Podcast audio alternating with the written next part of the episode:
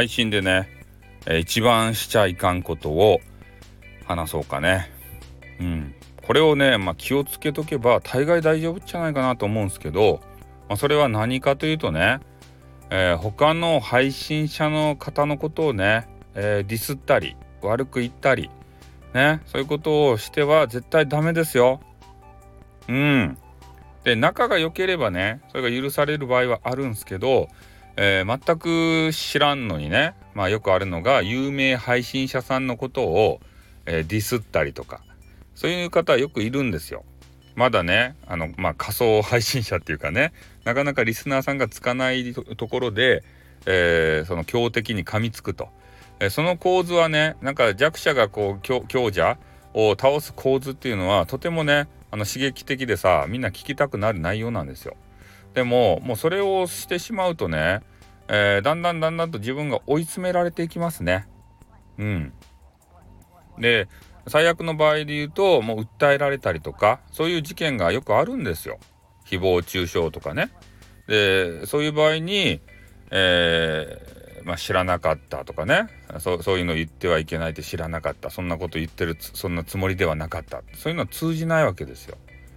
でまあ規約にもねそういうこと言ったらいかんよって歌ってあるわけでありましてそのサイトから排除される可能性もあるんで、え、そこはね、まあ、気をつけていただくと同時に一回規約読んでほしいっすね。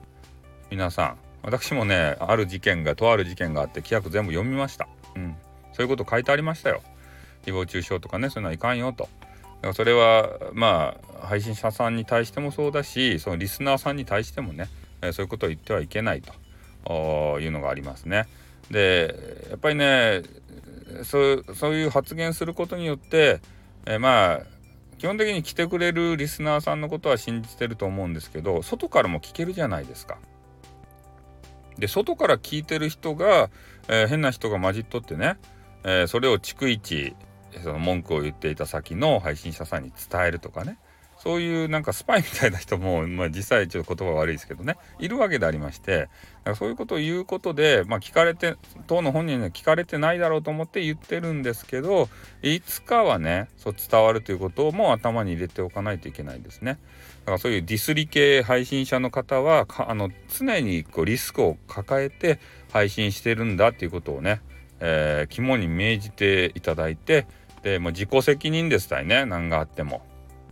うん、だからそれで良ければあのそういうのをすればいいし、で私としてはそういうのはねあのちょっといけないなと思うんでやめてほしいと思うんですけどね。いや配信これが俺の配信スタイルなんだよってね。と尖っていいんだよってもう言う人はもう止めませんよ。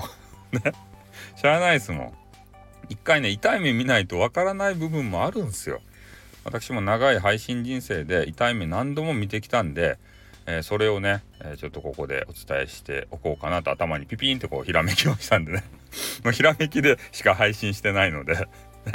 皆さんあの配信数がすごいですね。よくネタがそんなに思いつきますねってあの昨日ね、えっと、オレンジイケメンも言われてたんですけど。なんかね天から降りてくるんですよ。ネタが。ピピンって。そしたらもう収録してね。もう収録した後はもうあとアドリブでこう言葉をつないでる形なんですけどね。うん、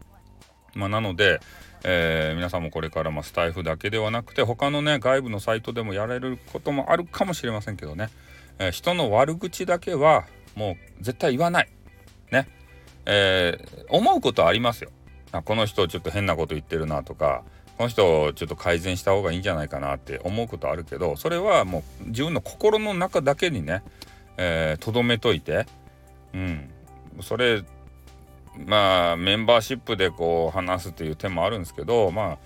そう分かんないですからねどこで漏れるかっていうのは。だからそれはまあ言わないなんかあの庭に穴でも掘ってそこでね「王様の耳はロバの耳!」ってね それ吹き込んでおいたらいいんじゃないですか。